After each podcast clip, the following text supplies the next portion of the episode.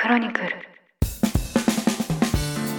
経営中毒誰にも言えない社長の孤独この番組ではなかなか人に言うことができない社長の悩みについて語っていきながら大変だけどそれでも楽しい社長という仕事のありのままの姿をリスナーの皆さんにご紹介していきますこんにちは。パーソナリティ務めます、エッグファード株式会社代表の時安俊です。よろしくお願いします。同じくパーソナリティを務めます音声プロデューサーの野村貴文です経営中毒シーズン2第22回ですよろしくお願いしますお願いします。22回、ゾロ目です。はいゾロ目です 前回の第21回は若手とベテランのバランスというテーマでしたね,、うんね。特にこう新卒採用をどういうふうにやっていくかというお話でした、これは結構大事な話で、別に東京の会社さんだけじゃなくてね、地方の会社さんとかも新卒若手を、まあ、どう採用して活躍してもらうかっていうのは、まあ、これからもすごい大事になると思いますよね。そうですね、うん。はい。で今回の第22回ははい。テーマはっていつもここで言ってるんですけど、うんあえてテーマを全く決めずに 雑談をする回。雑談をする会、なるほど。何の話になるんでしょうね本当そうにですね、まあ、雑談というかね、はい。そうですか。分かりました。ちなみにいつものテーマははい何をもってこう判断してるかみたいな、はいはいはいそうですね。野村さんの視点をからぜひ聞きつつ。ああ分かりました。それで言うとだからそうですねもうこれも22回やってきてですよね、まあ、シーズン1も25回やって、はいはい。っていうふうにだから結構もう40回以上配信してるんですよね。すごいですよね、はい。これ聞いてる方はね、ええ。よく聞いていただいてるなと思って。いやいやもう刺さってますよ本当に。どうなのやらっていう感じですけど。なんかそれで言うと、うん。まずそのいやり方その作り方の工程っていうのを少し裏側をお話しすると、結構徳谷さんと私でこうしっかりブレストさせていただくんですよね。一回なんか、ええ。ざーっとだけ経営に関するテーマをバーッとそうなんですよ。バッと。バーッと話しましそうそたみたいな。うもう23時間ぐらいバッと話していただいて、種ですよね。はい、種を。で、えっと、まあ、割とこう、えぐみのあるエピソードが たくさん出てくるので、はい。それについて、こう、まあ、メモってくるわけですよね。なるほど。野村さんがね。はい、メモっていって。で、ただ、そんだけだと、うん例えば1回分には足りないなとか、うんうんこれとこれはむしろまとめた方がいいなとうんうんあと、この視点ないけど、面白そうだなみたいなのがいっぱい出てくるわけなんですよね。なるほど。なので、それをある意味、こう、なんていうか、パズルみたいな感じで、ら、順番にしていって、で、こういうのどうですかっていうのを私から出させてもらうと。了解です。で、最終的に徳谷さんとお話しして、これは喋りやすいとか、ちょっとこれは喋喋りにくいっていうフィードバックをいただいて、で、テーマ選定って感じですかね。なるほど。ちなみに、こう、22回ですか、はいやってて、結構反応が嬉しいですよね、はい。あのリスナーの皆さんの方々の。そうなんですよ。うん、なんかこれほ野村さんだと他の番組をいろいろ作られてるじゃないですか、はなんか経営中毒の反応っていうのはどうなんですか？もうですね、特徴がありまして、特徴があるんですね。あのまあ、経営中毒というタイトル通り、うん経営者、特に、うんまあ、こう小さい企業を経営されてる経営者の方のうん心にめっちゃ刺さってる。っていう特徴がありますへーなんか、一番私がいろいろやってる番組の中で、うんリスナー層がはっきりしてるのがこの番組です。なるほどね。はい、ターゲットがはっきりしてるのかな。やっぱりそのツイッターでコメントをこう常に拝見してたり、うん。あとまあ個別にいただくこともあるのそうでですよね。見てたりするんですけど、うん。やっぱ何らかご自身でこう商売を回されていたりとかね。まあ、一番トップじゃなくても、うん。割とこうトップに近い位置にいるみたいな方々が多いですね。ね。実際あのメールアドレス宛てにねはい。感想をいただくのとか私も全部拝見してますけど、えかなりこう切実な感。想をねそうなんですよ。ものすごい長文のをいただいたりとかしてそうなんですよ。これはそうかそんなに参考にしていただいてるならありがたいなと思いますよね。思いますよね、うんっていうかやっぱり相談先もないですしね、うん、やっぱりそうですよね。しなんか相談したとて断片的なね経験則になっちゃうので、まあはいまあこれもそういう意味では経験則ですけど、うんうんうん。事例サンプルを踏まえた経験なので、はい私だけの経験ではないっていうのも、まあ、参考になるのかもしれないですけど、ね、そうですね。でもなんかそこで思ったのは、うん。あのまあ、お便りいただくじゃないですか、はい。お便りいただいて、まあ、本当にこう個別具体的に、うんうん。あの書いてくださっていて、はい。やっぱ経営ってドラマがいっぱいあるんだなって思いますよ。まあ、そうですよね、ええ。ドラマというか修羅場という修か、羅場というかそうですね。まあドラマはもうちょっと綺麗かもしれないですけど、うん。大体修羅場みたいな。そうなんですよね、やっぱりでもこれはしょうがないというかいくつか理由はあると思っていて、はいはいはい。経営者の経験がある人っええて少ないんですよね。うんうんうんで経営者の経験があってもそのフェーズとかはいその規模の、あと外的環境も変わるので、ええ同じ環境で経営をしたことがあはいるっていうことが少ないですよね。うんうんまあ、あらゆる仕事そうかもしれないんですけど、はいなんか過去と同じでやっとけばうまくいくっていうことがやっぱないし、そうですね。うまくいったと思ったらフェーズが変わったらまた違う課題がやってくるので、はい。なんかこう、終わらないゲームというか、レースというか、みたいな構造がありますよね。そうですええでもそのなんか終わらないゲームで言うと、うん。私徳谷さんがおっしゃった言葉ですごい印象的だったのがあの、まあ、結局そのう目標を立てるじゃないですか。うんうん。でまあ、1000万経っていた時にはうん2000万が目標で、うん。2000万がいけたら次が4000万で、うんその次8000万みたいな、まあうんうんあの成長するじゃないですか。はい。で何年か経ってくると、じゃあうん何億稼げるようになりましたっていうのうん。が例えだったとすると、うん。最初からするとすごいうん。それっていうのはもう素晴らしい状態なんだけど、そね。その時はその時ではい。大変というか苦しいというか、うんまた次を目指したくなってくるんですよね。そうなんですよ。ちょっと若干真面目な話にななっていくんですけど、はい、やっぱこの成長の必然性みたいなものはすごい難しいというか悩ましくてですね、ええええ一定成長しましたと3年前からしたら目標をはるかに超えてるよ。これは素晴らしいことですよ、でももっと成長しないといけない。はい、ただそれは本当に成長しないといけないのかっえ。ていう問いもあってえそれ面白いですね。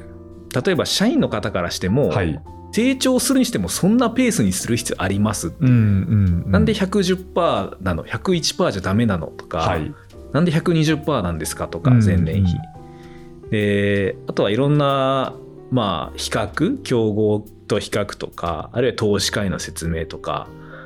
でもなんで109%じゃなくて110%なの？とかってうん結構難しいじゃないですか、そうですね。でも社長は何か言うんですね。このぐらいの水準で何年で何百億まで行きたいとか、うんうん。まあ業界でナンバーワンとかツーとかになりたい。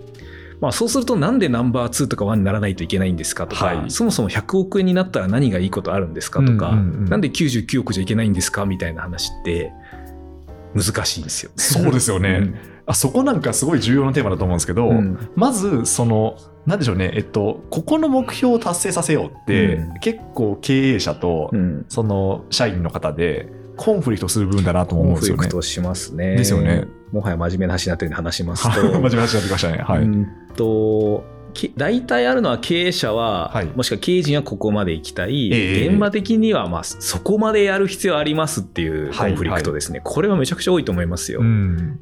のでそこが揉めますよねそれはどうするんですか？これは難しいポイントです資本市場における成長とは何かみたいな話にもともするとなるんですけど そうですね。はい。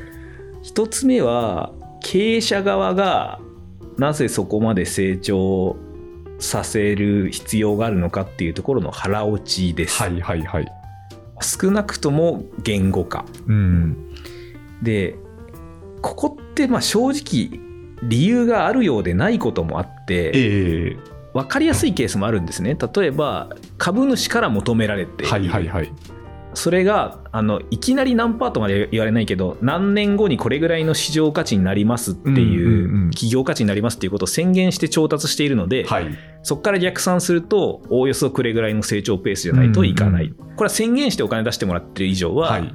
まあ、やる義務があるじゃないですかそうですね。はい。ので一定の目標にはなりますとただそれが例えば外部環境が変わったりしてちょっと未達になりそうな場合に、うんうんうんじゃあ1年未達にするのか2年未達にするのかとか、はあと株主的にはまあ今ぐらいでいいんじゃないというかペース上げ出せばキリがないので、うんまあ、上場してもそうですよね、はい。中期経営計画とか出しますけど、ええ。結局その経営計画で決めてる数字は自分たちで決めてるので、うんうん。あとそのよ業界の中で横並びとかシェアとかありますけどこれはなので最終は経営の意思なんですよね。うんうんうんなのであの論理だけでは正直あの補足はできてもはい。100%成長の蓋然性を説明しきれないケースはありますよね。うんうん。そうですね。うんってなるとなんか自分たちのビジョンとかの実現のためにはどうなってる必要があって、はいはいはい。そうするとこれぐらいの規模感とか、ええええただそれもねなんかなんで99じゃダメで100なの？とかっていうことまで説明しきれないので。そうなんですよね。そうなんですよ。だからここはもうあんまりロジックないですよね、はいはいはい。分かりやすいっていう、んうんみたいなの実態としてあります。そうですね。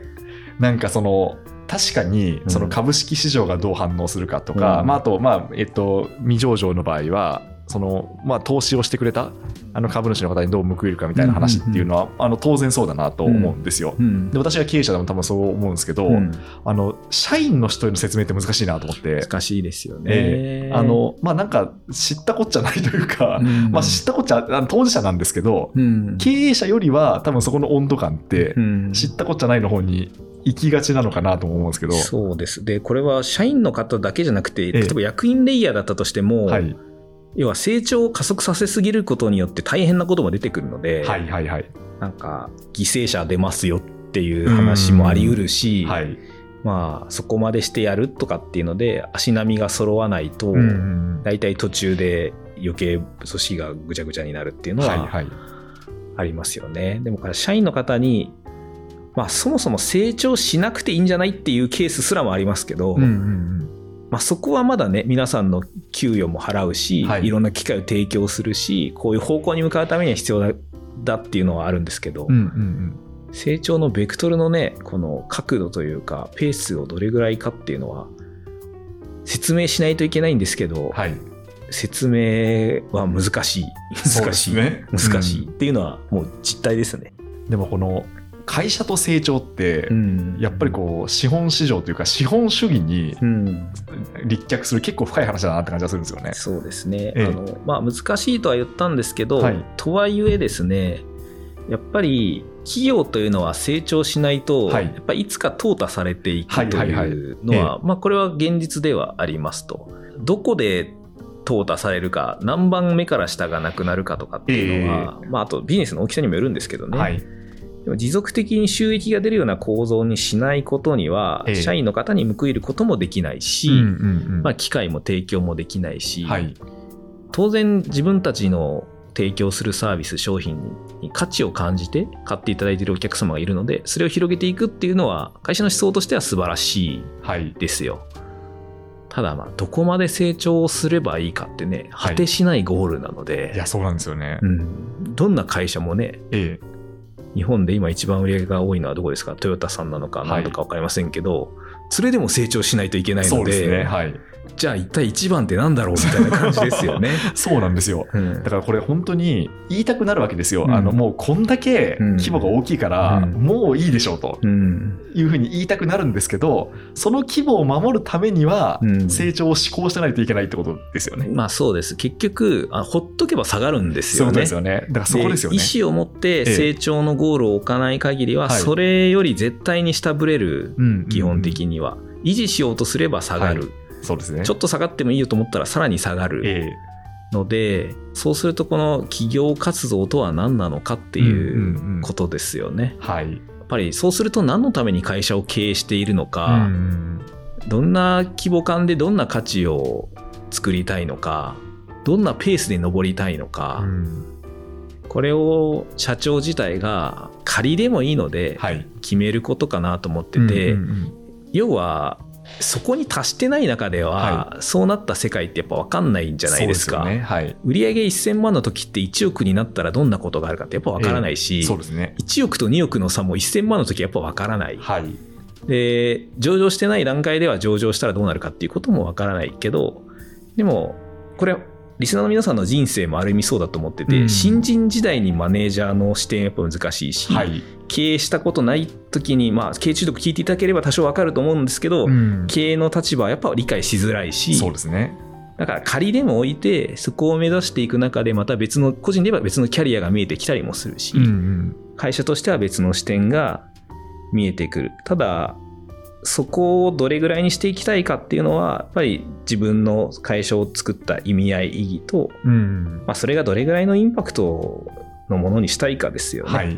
それでもうとりあえず大きめにしようだとあまりにも曖昧なんでそうですね。そうですね。マイルストーンを置かないとえ逆算もできないので、ああ。仮を置いていくっていうことなのかな。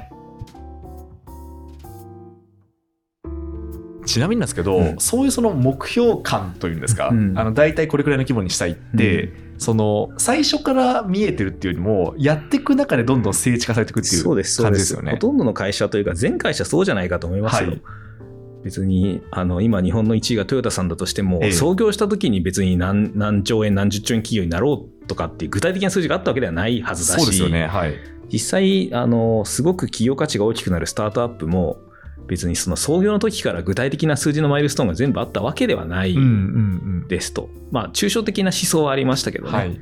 結局登っていく中でそれは具体化されていくものなので個人でいうウィルみたいなものとも同じだと思ってて、ええ。なんか自分の人生がどうなったら理想的かわからないので何も進められませんはやっぱちょっと違うと思ってて、仮でもいいのでこういう方向かなとか、こういうことができるようになったらいいよねっていうのを決めていく中で見えてくるのがまあ現実実態ですね。でそれが内発的なものと外圧的なものとあるんですけどちょっと脱線していいですか、はい。ただね、達成したら下でバーンアウト問題あるんですよ。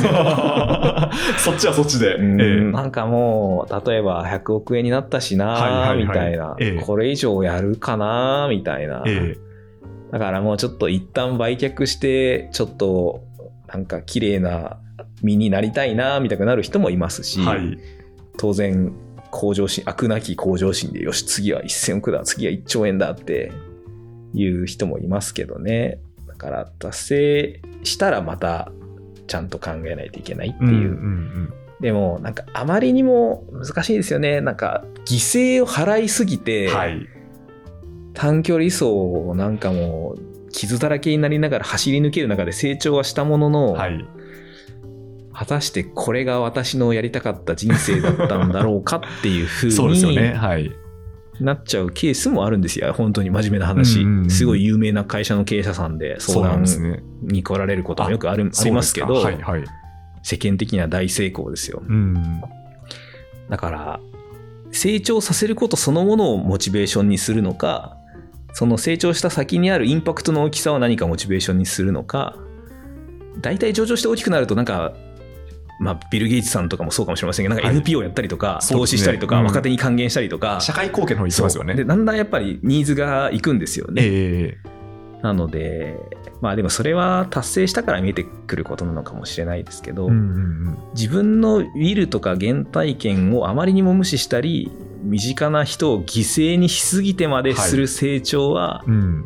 持続的ではないと思いますけどね。そうですね。だからあの我々がコンサル入る時とか、まあ、エグゼクティブコーチングする時も、はい。別になんか一律何十パー成長しましょうって絶対言わないですし、うんうんうんそもそもなんで会社やってんでしたっけって話もあれば、本当にそこまで目指しますっていう、うんうんうん社長が腹落ちしたら今度経営陣で合意しないといけないし、そうですね。メンバーの皆さんに合意共有するのはそこから先ですよね。うんうん。でもそれが実現できるとどんな素晴らしい世界があるかっていうのを語って共有して納得してもらうのは経営者の大事な力で、うん。定量の数字の意味は完全に説明しきれないにしてもね、はい。だからイメージを仮置きでインパクトを置いてるってことなんでしょうねきっとね。そういうことですね、うん。だからやっぱり仮でもいいからうん。置くのが大事で、うん。でそれをや何年か回してみて、うん。で相性が合うなと思ったら、うん。もうその目標に沿って頑張るし、うん。ちょっと違うなと思ったら軌道修正するみたいなそんな感じですか？まあそうですね。だから、ある意味でこれは本当は経営者は日々向き合わないといけないことかもしれなくて、はいはいはい。自分たちは何のために会社をやっていて、ええ。いつまでにどんな状態で実現したいのか、うんそれはなぜなんだろうっていうことを、はい。お客様、従業員の皆さん、いろんな人の顔を見ながらええ。考え、アップデートし続けるっていうのが、はいなんか、経営なのかなって、意外と深い話になってしまいました。そうですね はいということで今回雑談をしましょうって話だったんですけど、はい。あの真面目な話になりました。そうなんですよ。あの、成長とはみたいな話になりました。そう、だからリスナーの皆さんよく分かっていただいたと思うんですけど、はい。こんな感じなんですよ。そうですね。あんまり台本がなくてですね、はい、全裏側を。話すとでやりましたけど。なんかざっくりのテーマから派生して喋るっていう感じなんです。い、やでも成長論はすごく大事で、うんあの私自体もやっぱり経営をして初めて分かったこともたくさんあるし、はい。い、ろんな会社さんの経営に携わって分かったことも初めて分かったこともたくさんあるし、うん。で成長すればまた違う世界があってその魅力も意義も分かるし、はい。逆に困難も分かるし、うん。まあそういう酸いも甘いもこう知っていくのが経営であり、まあだから経営中毒なのかもしれないし、孤独なのかもしれないですけど、えまあでも、やっぱり成長するということは、社会的に自分たちが提供している価値の総量が広がるということであるのえで、うんうん。何かしら社会にいい影響がきっと広がっているとは思います。はい。でそれはきっとビジョンの実現につながるし、関わる人が、まあおそらく増えれば、関わった人たちの人生の幸福とかにも寄与しているはずなので、うん私は成長拡大すること自体はいいことだなというふうには思ってます。あとはどのぐらいのペースでどこまでを目指すかはそれは本当に経営者が決めていくことなのであまりにも横並びとかにとらわれすぎなくてもいいかなといろんな生き方があっていいように、うんいろんな経営の仕方があっていいんじゃないかなと個人的には思いますけどねそうですね。我々が関わるにしてもそのその理想をどう実現できるかで、うんうん理想そのものは他者が決めるものではないと思うんですよね、うん本質的にね、ただ一方で資本市場とかから調達していると、借金も返さないといけないんですらこれぐらいの数字にしないといけないよねみたいな逆算はありますけどね、でも理想はやっぱ中から出てくるものかなとは思います。そうですね。はい。ということで、今回は雑談ではなくて、成長に関するお話でした。あ はいりがとうございましたありがとう。ございます。経営中毒、誰にも言えない社長の孤独。ここまでお聞きいただきましてありがとうございました。番組への感想は、ハッシュタグ、経営中毒、すべて漢字でツイートいただければ嬉しいです。そして、この番組を聞いて、ぜひエッグフォワードに相談したいという経営者の方々、一緒に働いてみたいという方々は、お気軽にご連絡ください。徳谷さんへの質問、感想なども大歓迎です。メールアドレスをご用意しております。info.eggforward.co.jp info.eggforward.co.jp です。番組の概要欄に記載がありますので、そちらをコピーしてお使いください。この番組は毎週1回配信されます。それでは次回もどうぞよろしくお願いいたします。